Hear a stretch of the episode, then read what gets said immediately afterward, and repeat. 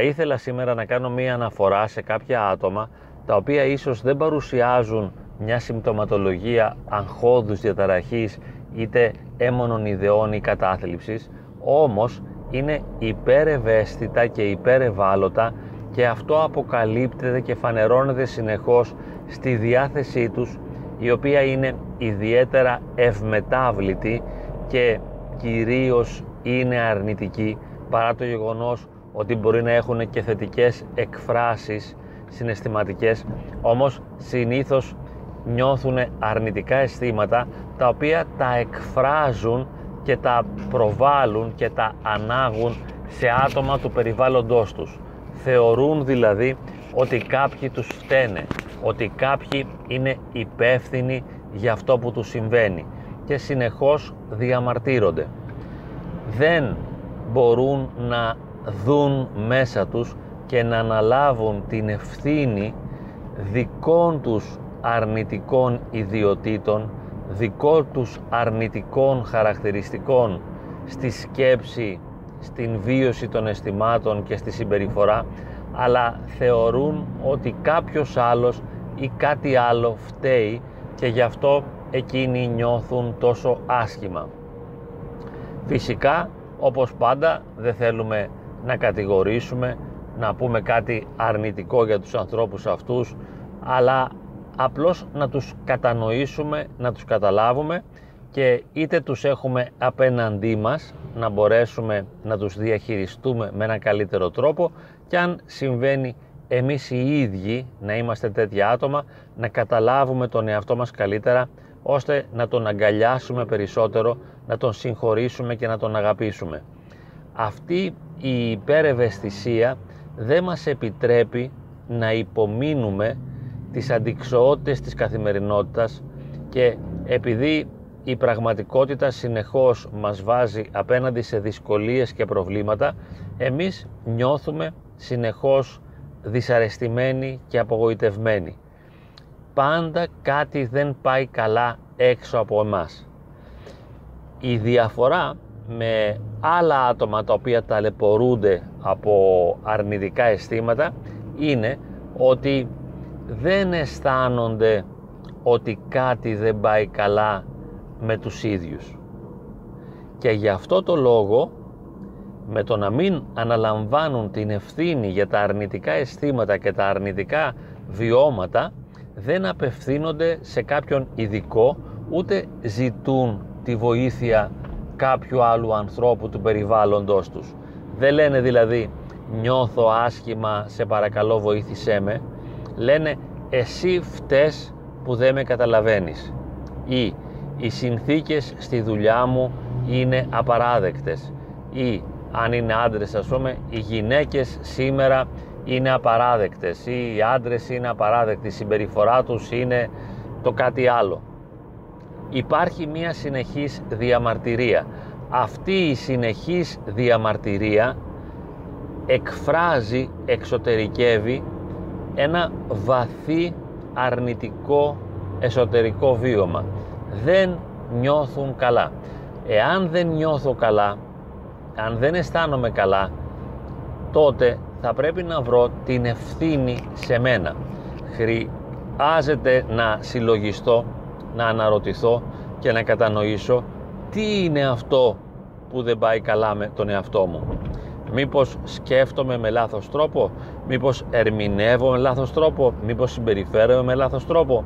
Γιατί για παράδειγμα οι άλλοι είναι εχθρικοί απέναντί μου και δεν είναι τόσο φιλικοί; Μήπως εγώ τους προκαλώ; Μήπως ε, δεν είμαι εγώ ίδιος αρκετά φιλικός απέναντί τους ή αρκετά ευχάριστος; Μήπως τους παρεξηγώ μήπως έχω εκρήξει στη μου δεν βάζουν αυτά τα ερωτήματα γιατί εάν έθεταν τέτοια ερωτήματα θα χρειαζόταν να υποβαθμίσουν κατά κάποιον τρόπο την αυτοαξία τους και δεν θέλουν να υποτιμήσουν τον εαυτό τους διότι κατά βάθος η αυτοπεποίθησή τους είναι χαμηλή και δεν θέλουν να την δραματίσουν περισσότερο. Έτσι αναζητούν συνεχώς ένοχους έξω από τον εαυτό τους. Το χαρακτηριστικό λοιπόν το πρώτο είναι ότι δεν αναλαμβάνουν την ευθύνη για το πρόβλημά τους και δεν το αναγνωρίζουν ως δικό τους πρόβλημα και το δεύτερο ότι ενοχοποιούν πάντα τους άλλους και τις συνθήκες και διαμαρτύρονται συνεχώς και βέβαια συγκρούονται και τσακώνονται ιδιαίτερα με τα άτομα του στενού περιβάλλοντος ιδιαίτερα μέσα στην οικογένεια με τους γονείς, τα αδέλφια ή ίσως κάποιους φίλους εάν έχουν κάποιους φίλους συνήθως όμως μέσα στην οικογένεια εκεί βιώνονται τα παρασκήνια εκεί πέφτουν οι μάσκες και εκεί μπορεί κανείς να ομολογήσει να εξωτερικεύσει τα βιώματά του και τα αισθήματά του όπως του έρχονται ανεξέλεγκτα και αυθόρμητα. Εάν λοιπόν συμβαίνει ο ίδιος να νιώθω άσχημα, να έχω δυσκολία στις σχέσεις μου τις διαπροσωπικές, εάν δυσκολεύομαι να βρω έναν ερωτικό σύντροφο ή να κρατήσω τη σχέση μου με ένα ερωτικό σύντροφο, αν δυσκολεύομαι να έχω ποιότητα στις συντροφικές μου σχέσεις, εάν δυσκολεύομαι να βρω δουλειά ή να κρατήσω μια δουλειά, εάν πιστεύω ότι το περιβάλλον γύρω μου είναι εχθρικό, ότι κανείς δεν με καταλαβαίνει και ότι όλοι μου φέρονται άσχημα, τότε είναι πολύ πιθανόν να έχω αυτό το πρόβλημα στο οποίο αναφερόμαστε τώρα. Και ας το ονομάσουμε υπερευαισθησία και υπερανασφάλεια. Θα μπορούσα να χρησιμοποιήσω τον όρο μιας ελαφράς χαμηλής διπολικότητας. Θα μπορούσα να χρησιμοποιήσω τον όρο του ναρκισισμού ή κάποιους άλλους ψυχιατρικούς όρους, ας πούμε οριακή προσωπικότητα. Αλλά δεν μου αρέσουν αυτοί οι ψυχιατρικοί όροι, δεν με εκφράζουν, δεν τους εμπιστεύομαι δεν θέλω να τους αναφέρω παρά το γεγονός ότι ίσως υπάρχουν στοιχεία τέτοια στους χαρακτήρες αυτών των ανθρώπων όπως είπαμε από την οριακή προσωπικότητα, τον αρκισισμό ή μια μικρή ελαφρά διπολική διαταραχή. Δεν θέλω να το δω έτσι όμως. Πραγματικά και ειλικρινά το βλέπω ως υπερευαισθησία και θεωρώ ότι τα άτομα αυτά είναι υπερευάλωτα χωρίς να αναπτύσσουν αυτές τις κλασικές συμπτωματολογίες των έμονων ιδεών της αγχώδους διαταραχής, των φοβιών ή των πανικών που θα τους έστελναν κατευθείαν στον ειδικό γιατί εκεί η οδύνη είναι με σαφήνεια υπερβολική και αδικαιολόγητη και όταν η οδύνη είναι υπερβολική και αδικαιολόγητη πηγαίνει κανείς αναγκαστικά στον ειδικό διότι καταλαβαίνει ότι το πρόβλημά του είναι μέσα του. Είναι αδικαιολόγητο έτσι, και υπερβολικό. Όμως στα άτομα στα οποία αναφερόμαστε τώρα η ευθύνη είναι έξω από αυτούς και δεν θέλουν και δεν τολμούν και δεν ανέχονται να κοιτάξουν μέσα τους, να δουν τον εαυτό τους, να αναζητήσουν μέσα τους τις αιτίες των προβλημάτων τις αιτίες των αρνητικών αισθημάτων, τις αιτίες των αρνητικών βιωμάτων. Όχι, δεν κοιτάζω μέσα μου. Αυτό είναι σαν μία αρχή τους. Είναι κάτι που οπωσδήποτε δεν θέλουν να το κάνουν. Εμείς που είμαστε δίπλα τους δεν μπορούμε να τους λέμε τις αλήθειες κατάμουτρα. Δηλαδή αφού με τόσα άτομα που έχεις μπλέξει μέχρι τώρα δεν μπόρεσες να κρατήσεις κανέναν κοντά σου, έχεις πρόβλημα. Αυτό είναι λάθος. Δέκα δουλειές άλλαξες και σε καμία δεν βολεύτηκες και πουθενά δεν έμεινες μόνιμη. Λάθος. Ε, δεν μπορείς να έχεις φίλους και άρα κάτι δεν πάει καλά με σένα. Λάθος. Δεν τους το λέμε αυτό διότι δεν βγαίνει τίποτα καλό δεν είναι έτοιμοι είπαμε να δουν μέσα τους να δουν τις αδυναμίες τους εμείς απλώς γινόμαστε μια αγκαλιά για αυτά τα άτομα τους δείχνουμε ανεφόρον απεριόριστη αγάπη ανοχή και προστατεύουμε τον εαυτό μας ώστε να μην μας διαλύσουν να μην μας συντρίψουν μέσα από τις δικές τους συνεχείς αρνητικές συμπεριφορές. Άρα λοιπόν, εάν έχω ένα τέτοιο άτομο στο σπίτι μου, προστατεύω τον εαυτό μου για να μην με συντρίψει και συμπεριφέρομαι με άνευ αγάπη και απέραντη ανεκτικότητα. Εάν είμαι ο ίδιος ένα τέτοιο άτομο και ακούω τώρα αυτό το βιντεάκι, τι να πω ας πούμε στην περίπτωση αυτή. Θα το δεχθείς ότι μάλλον είσαι ένας τέτοιος άνθρωπος υπέρ ευαίσθητος, υπέρ ευάλωτος που δεν τολμάς να αναλάβεις την ευθύνη των αρνητικών σου αισθημάτων και των βιωμάτων και αποδίδεις την ευθύνη πάντα στους άλλους και σου φταίνε όλοι και όλα και δεν θέλεις να κοιτάξεις τον εαυτό σου. Εάν μπορείς να το δεχθείς, αυτό είναι υπέροχο. Θα μου πεις, εγώ το δέχομαι εκ των προτέρων. Αν το δέχεσαι εκ των προτέρων, δεν αναφερόμαστε σε σένα. Εάν τώρα αρχίζεις να το υποψιάζεσαι, καθώς ακούς αυτή την ομιλία και αρχίζεις να υποψιάζεσαι ότι μάλλον είσαι ένας άνθρωπος που υποφέρεις με όλα και αποδίδεις συνεχώς τις ευθύνες στα άτομα που είναι έξω από σένα εάν μπορείς άρχισε να ρίχνεις ένα βλέμμα μέσα σου. Το καλύτερο θα ήταν βέβαια να το κάνεις με τη βοήθεια κάποιου ειδικού. Ο ειδικός πραγματικά μπορεί να σε βοηθήσει να δεις τον εαυτό σου καλύτερα να τον κατανοήσεις και να μπορέσεις να τον διαχειριστείς γιατί όταν θα είσαι σε θέση να διαχειριστείς σωστά τον εαυτό σου τότε θα διαχειρίζεσαι με έναν πολύ καλύτερο τρόπο τους άλλους ανθρώπους αλλά και τις συνθήκες γύρω σου. Μακάρι λοιπόν να μπορεί να συμβεί κάτι τέτοιο, να το νιώσεις και να το αισθανθείς ότι όλες οι αλλαγές σε ένα επίπεδο βιωματικό, ψυχολογικό ξεκινούν από τον εαυτό μας και όχι από τους άλλους. Και το πρώτο στάδιο της ψυχοσυναισθηματικής ορίμανσης είναι αυτή η συνέστηση, η συνειδητοποίηση ότι θα χρειαστεί να αλλάξω κάτι στον εαυτό μου. Κάτι δεν κάνω καλά εγώ ο ίδιος. Ίσως γίνει μια αφετηρία προβληματισμού. Μπορείς να ακούς ομιλίες, να διαβάζεις βιβλία αυτογνωσίας και αυτοβελτίωσης. Όλα αυτά σίγουρα μπορούν να σε βοηθήσουν το καλύτερο όμως είναι μια σωστή ψυχοθεραπεία με έναν ειδικό ο οποίος θα σου επιτρέψει μέσα στα πλαίσια της ψυχοθεραπευτικής αγάπης σε εισαγωγικά να εκφραστείς ελεύθερα και να αναλάβεις ακίνδυνα την ευθύνη για όλα τα αρνητικά βιώματα, τα αρνητικά αισθήματα και τις αρνητικές συμπεριφορές.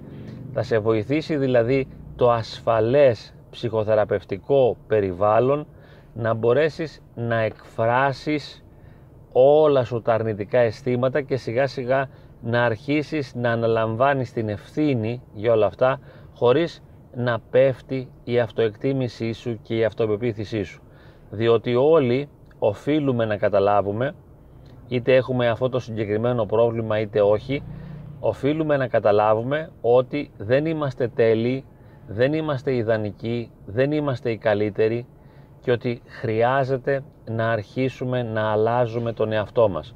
Χρειάζεται να αρχίσουμε να δουλεύουμε με εμάς τους ίδιους, ώστε να καταφέρουμε εσωτερικές ψυχολογικές αλλαγές. Η πορεία είναι δύσκολη, θα γίνει βήμα-βήμα, αλλά έτσι συμβαίνει, έτσι πρέπει να γίνει να αλλάξει ο εαυτός μας. Και στις πνευματικές πορείες και μεθοδολογίες και στο χώρο της Εκκλησίας έτσι γίνεται. Φτάνω σε ένα σημείο να πω ας δω τι μπορώ να κάνω εγώ για μένα. Με ποιον τρόπο μπορώ να αλλάξω τον εαυτό μου αυτή τη στιγμή για παράδειγμα έχουμε κολλήσει σε μια κίνηση εδώ στους δρόμους του Πειραιά δεν ωφελεί σε τίποτα να γκρινιάζω με τους συνοδηγούς, να γκρινιάζω με το κράτος, με τους δρόμους, με το κυκλοφοριακό κλπ. Θα δω πώς μπορώ εγώ να διαχειριστώ αυτή τη στιγμή αυτό που συμβαίνει μέσα μου και γύρω μου. Και εγώ επιλέγω να συνεχίζω αυτή την ομιλία. Θα μπορούσα να αναζητήσω μία άλλη ομιλία στο ράδιο ή μία μουσική δεν διαμαρτύρομαι με το περιβάλλον, δεν τα βάζω με κάτι που είναι έξω από μένα. Δεν με ωφελεί αυτή η διαμαρτυρία σε ένα προσωπικό επίπεδο. Δεν αναφέρομαι τώρα στην περίπτωση που κάποιος αποφασίζει συνειδητά να κάνει κοινωνικό πολιτικό αγώνα για να αλλάξει μια κοινωνική πραγματικότητα. Αυτό είναι κάτι άλλο, είναι θεμητό, συμβαίνει σε ένα άλλο επίπεδο. Αλλά δεν αγανακτώ, δεν γκρινιάζω, δεν υποφέρω, δεν βασανίζομαι, δεν αναστατώνομαι και προπαντός δεν τα βάζω με όλους τους άλλους γύρω μου. Και να πούμε και ένα τελικό κριτήριο το οποίο θα μας υπομνηματίσει ότι έχουμε εμείς αυτό το προβληματάκι στο οποίο αναφερόμαστε είναι η σχέση μας με τους γονείς μας. Ιδιαίτερα μετά την εφηβεία, εάν είμαστε ας πούμε 25 χρονών, 30 χρονών και συνεχώς διαμαρτυρόμαστε, γκρινιάζουμε, τα βάζουμε με τους γονείς μας οι οποίοι δεν κάνουν στην τελική και κάτι τόσο κακό εναντίον μας σε αυτή την περίπτωση αναφέρομαι δεν αναφέρομαι στην περίπτωση που οι γονείς μας είναι τρελαμένοι γιατί μπορεί να συμβεί και αυτό οπότε δικαίως νιώθουμε εξουθενωμένοι και συντετριμένοι από αυτούς.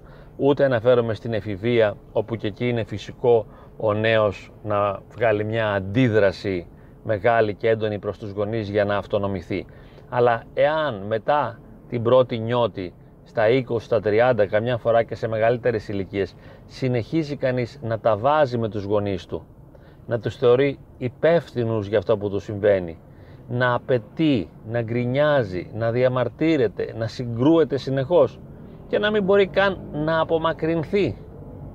Έτσι, τότε σημαίνει ότι έχει αυτό το προβληματάκι, έχει αυτή τη δυσκολιούλα.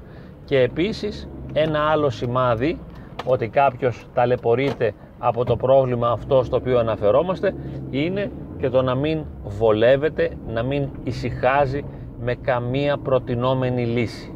Δηλαδή δεν του αρέσει ούτε ο ένας δρόμος ούτε ο άλλος, ούτε η μία πρόταση που του κάνουν ούτε η άλλη. Είτε έτσι είτε αλλιώς αυτός διαμαρτύρεται. Εάν το νιώθουμε και αυτό ότι οποιαδήποτε διαδρομή και αν ακολουθούμε οποιαδήποτε επιλογή και αν κάνουμε αυτό που βγαίνει είναι παράπονο, γκρίνια, δυσαρέσκεια και διαμαρτυρία σημαίνει ότι έχουμε αυτό το προβληματάκι και θα χρειαστεί να δουλέψουμε με τον εαυτό μας. Δεν το λέμε με αρνητική έννοια, δεν το λέμε για να βασανιστούμε κι άλλο, ούτε για να μειώσουμε την αυτοεκτίμησή μας. Το λέμε για να δουλέψουμε. Εφόσον καμιά επιλογή δεν με αναπαύει και καμιά συμπεριφορά των άλλων δεν με κάνει να νιώθω όμορφα και εφόσον είτε έτσι είτε αλλιώς δηλαδή ή δουλέψω ή δεν δουλέψω ή βγω από το σπίτι μου ή μείνω μες στο σπίτι μου ή πάω με τη φίλη μου βόλτα ή δεν πάω με τη φίλη μου βόλτα ή διαβάσω το βιβλίο ή δεν το διαβάσω ή δω τη τηλεόραση ή δεν δω τηλεόραση. Αν σε όλα ταλαιπωρούμε σημαίνει ότι είναι καιρός να αρχίσω να εργάζομαι με τον εαυτό μου, να αρχίσω να αλλάζω αυτό που είμαι, ώστε να το βελτιώσω. Πραγματικά είναι κάτι που πάντα είναι δυνατόν. Δεν μιλάμε για θαύματα, ούτε για θεαματικές, συγκλονιστικές, ριζικές αλλαγές. Αλλά όλοι πάντοτε έχουμε τη δυνατότητα να αλλάξουμε προς το καλύτερο τον εαυτό μας. Η δυνατότητα της αυτοβελτίωσης είναι πάντα δεδομένη. Ας ακολουθήσουμε αυτή τη διαδρομή της αυτογνωσίας και της αυτοβελτίωσης.